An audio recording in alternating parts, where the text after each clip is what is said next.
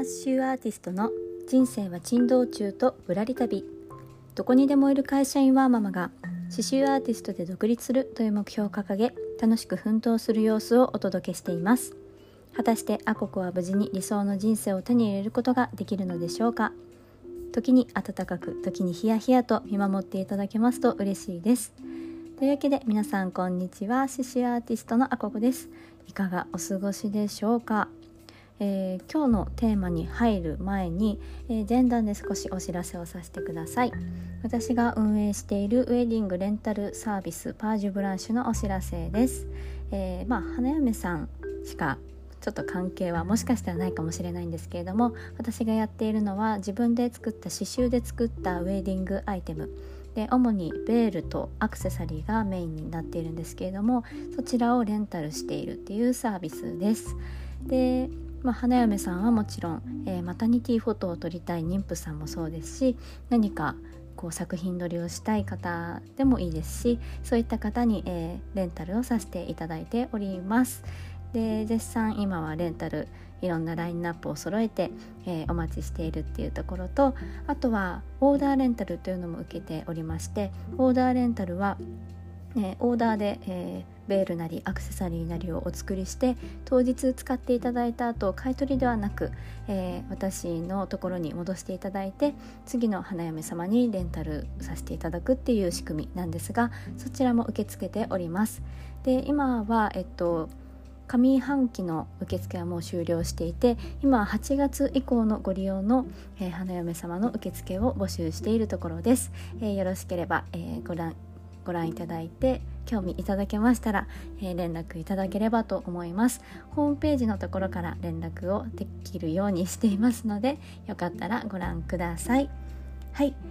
で今日の、えー、放送の概要欄のところにもウェディングはこちらっていうところで、えー、パージュブランシュのホームページへのアクセスができるのでよかったら見ていただけますと嬉しいです。はい。というわけで、え、今日の本題に入りたいと思います。今日の本題は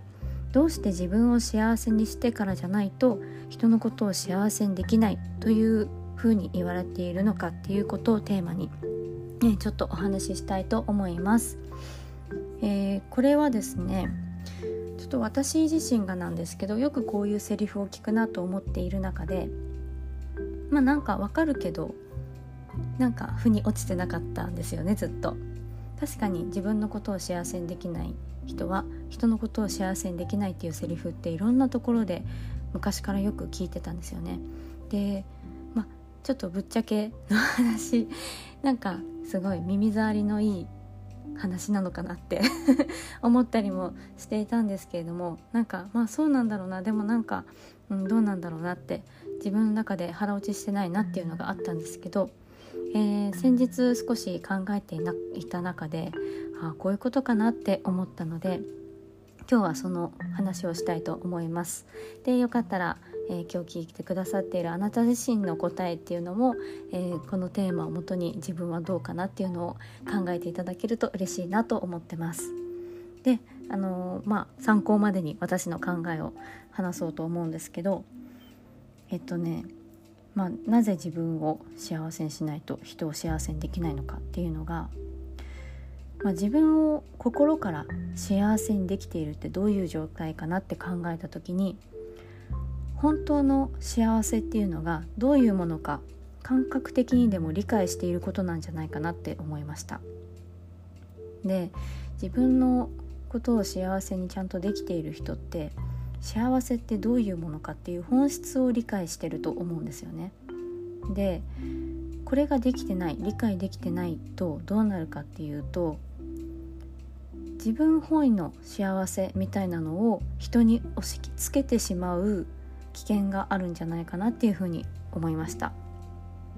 うん、で幸せの本質って何だろうって思うと、まあ、幸せってその形は人それぞれっていうことだったりとか表面的に人を幸せにするっていうのはそれは本当の幸せじゃないんだよっていうこととかっていうものだと思うんですよね。でまあ例えばなんだろうな、まあ、人それぞれっていうのは、まあ、そのままなんですけど表面的に取り繕うで言うとうんなんか今ちょっとパッと思い浮かんだ例で言うとあの歌手の AI さんっていらっしゃるじゃないですか。で AI さんの妹さんが写真家さんあ違うダンサーさんだったかなちょっとすいませんちょっと忘れしちゃったんですけど、まあ、そういったアーティスト活動をされている方ででその活動を本格的に始める時に愛さんが自分の名前を出さないで活動しなさいっていう話をされたそうなんですね。で愛さんはすごい妹のことを溺愛している方なのでもともとなんかすごいハートフルな方じゃないですか。で妹さんのこともすごい溺愛されていらっしゃってなんですけどその活動を始める時には自分の名前を使って活動を始めない方がいいっていうふうにおっしゃったそうなんですね。でその理由は、まあ、もちろん自分の名前を出して「愛の妹です」って言って世に出ていったら、まあ、まあすごい知名度のある方なので必ず話題になると思うし、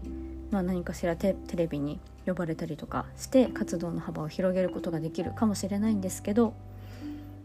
でも逆になんかそうすると何でしょうね。その冠があるから活動できるっていう状態になってしまうっていうのが、まあ、リスクとしてあるんですよね。まあ、もちろんそれが必ずしもダメなこととは言えないんですけれども最初のスタートダッシュとしてはすごくいいかもしれないんですけどその愛さんの思いとしては自分の名前をつけずにその本当に実力としてその活動を認められて有名になった方が後々のの妹さんのためにすごく大事なことだって思ったみたいでそういうふうに言ったみたいなんですね。で実際に妹さんは自分のその活動で実力で有名な、えー、人になってで後に実は妹だったんですっていうことを公表したっていうことなんですね。でこれがまさにその表面だけを表面的に幸せを与えるっていうのが本質じゃないっていうところだと思うんですけど表面的にその幸せに相手の幸せを考えるって思ったらもう自分の名前を前面に押し出してまあ、テレビとかに取り上げられて一緒に出演とかしてなんかどんどんね最初のスタートダッシュをとにかく意識してやるっていうことをしてたと思うんですよね愛さんも。でも愛さん自体はそれは本質的じゃない。って彼女の妹にとって本質的じゃものものじゃないっていうふうに思って自分の名前を使わずに実力をつけてのし上がるっていうことをこの何でしょうね環境として与えたですよね。なんかそういうことかなと思ってます。なんかうまく説明できてるかわからないんですけれども。なのでそうやって自分のことをちゃんと幸せにできている人って幸せが自分にとっての幸せが相手にとっての幸せとも限らないっていうのも理解できているし表面的にしあの何でしょうね即効性のある幸せみたいなものが必ずしも本当の幸せではないっていうことを理解できると思うんですよね。うん、なんか外面だけ取り繕ってなんとなくその場しのぎで幸せになった気になってるっていうのは本当の幸せじゃないと思うのでなんかそういうのが分かってるっていうのが大事なんじゃないかなと思ってます。うん、っていうことも考えてその幸せの本質っていうのが分かってる分かるために自分自身を心から幸せにできているっていうのが条件としてあるんじゃないかなと思っていてなので自分を幸せにできる人が人のことも幸せにできるっていう言葉が生まれたんじゃないかなというふうに思いました。うん。まあ、ちょっと何でしょうね。抽象的な話な気もするのでちょっと説明がたどたどしくなっちゃったかもしれないんですけれどもあなたはどうですかね？あなたにとっての幸せもそうですしこの自分を幸せにすることが人を幸せにすることにつながるっていうことについてどのように考えますでしょうか？というわけで、えー、今日のテーマは「なぜ自分を幸せにしてからじゃないと人を幸せにできないのか」というテーマでお話をしてみました。この放送気に入っていただけましたらスタンド FM の方はコメント欄やレター Spotify や Podcast をお聞きの方は Twitter や Instagram などで感想をシェアしていただけますと大変励みになります。それでは最後までお聴きくださりありがとうございました獅子アーティストのあここでしたではまた。